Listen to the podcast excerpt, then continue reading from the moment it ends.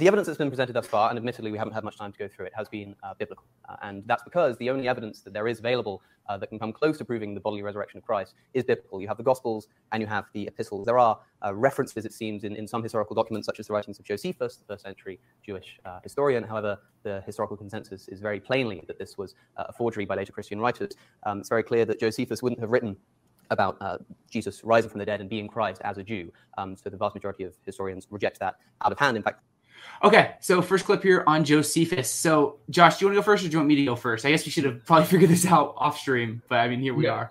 No worries. I think perhaps I could say a few things just to kind of framework this kind of perhaps the first part of this a response. Mm-hmm. And maybe I think that a very interesting thing that we always have to ask ourselves, especially when you, we're using historical sources, is, is what exactly is the point of the historical source? Because sometimes we look at a historical source and we're saying, well, this source is here to give us the full picture exactly what happened. That's not always how historians use sources. We sometimes like to use a small part of a source, maybe even just one phrase of a primary source, and say, well, that's good evidence for this part of my argument. Then I'll bring in something else from another part of the argument. So we really have to think about is Josephus being used by, um, I think, uh, Alex's opposition? I forgot who's he debating, but he, his opposition is he using the source as his entire thing to say, well, because Josephus says Jesus resurrected, that Jesus must have resurrection? Or is he using that source as a support for one of his small premises in his overall argument? And that's just something we want to keep in mind when we are using historical sources.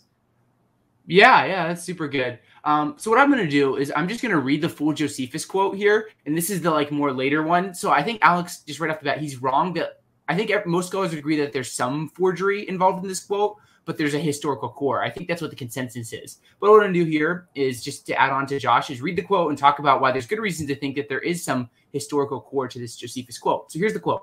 About this time there lived Jesus, a wise man, if indeed one ought to call him a man, for he was he was one who performed surprising deeds and was a teacher of such people as accept the truth gladly. He won over many Jews and many of the Greeks.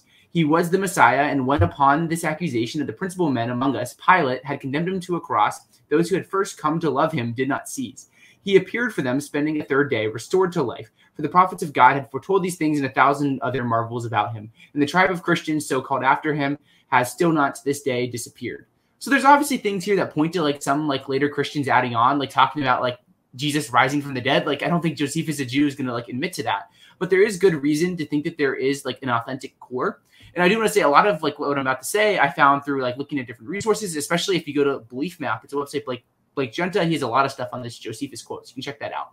But one argument to think that this quote is like has some historical core is the non-Christian phrasing. So if you look up, you can just pull up this quote. You can look it up on like Google or whatever. Famous last words. It says there's there's things here that point that like a non-Christian originally wrote this, like say Josephus. So first, Christians typically find Jesus as just Jesus, but rather Jesus Christ or Christ. Uh, if you remember, Jesus is the Christ, the one who fulfills the prophecies according to Christianity.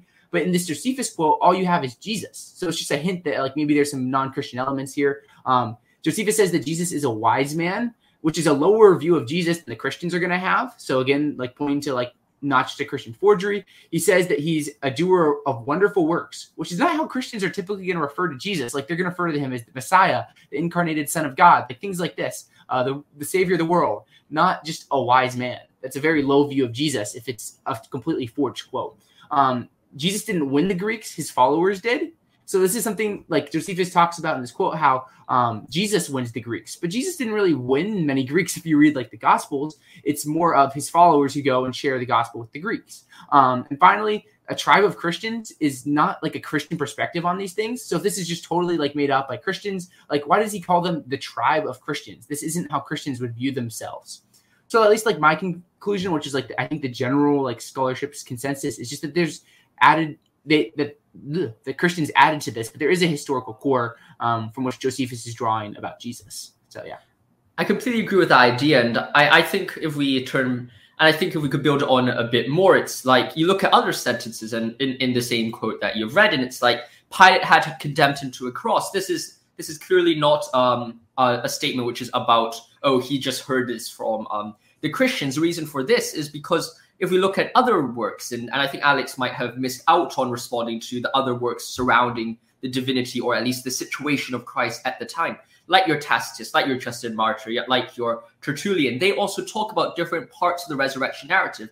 and provide very good evidence for uh, a certain case of an argument. And and I, I think this perfectly ties in with our kind of thoughts that these arguments or these sources should not mainly be used just to say that these are directly the same as what we see in the Bible, but rather they are representing or they are supporting certain aspects of what we see in the Bible. And just a quick kind of framework that we can just bear in mind as we go through this video is kind of that idea that Tacitus, a greatly Roman, uh, anti, almost an anti-Christian source, does recognize that Jesus did exist, that Jesus had a sense of divinity, that Jesus was indeed crucified, and that the disciples believed in a resurrection. If we turn to Josephus, we figure out that Jesus most likely died because we see that, well, in Josephus, a lot of people who were crucified and indeed taken down and sent into great care were actually seen and were actually accepted as well. Most of them, those people died as well. So even if you had great care after being crucified, you'll most likely die. So Jesus probably died if he didn't have great care and got thrown into a tomb for three days.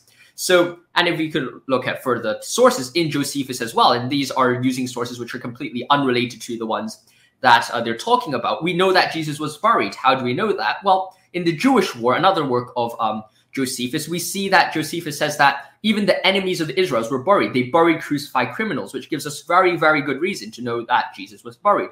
Note that that burial might not be the burial we see in in in the Bible, but but at least it's pointing towards some sense of a burial of Jesus. So we have this idea that different parts of the resurrection argument or the account for the resurrection are supported by a variety of different sources. And it's not just about, oh, this is just Josephus's uh, discussion which has been kind of debunked or de I am not sure a good better word for it, but mm-hmm. but there's another word which has been dismissed. There are a lot of other things which support certain areas of of the argument. And when we look at it from a historical perspective, we, we can see that these so called problems are not actually problems in the bigger picture.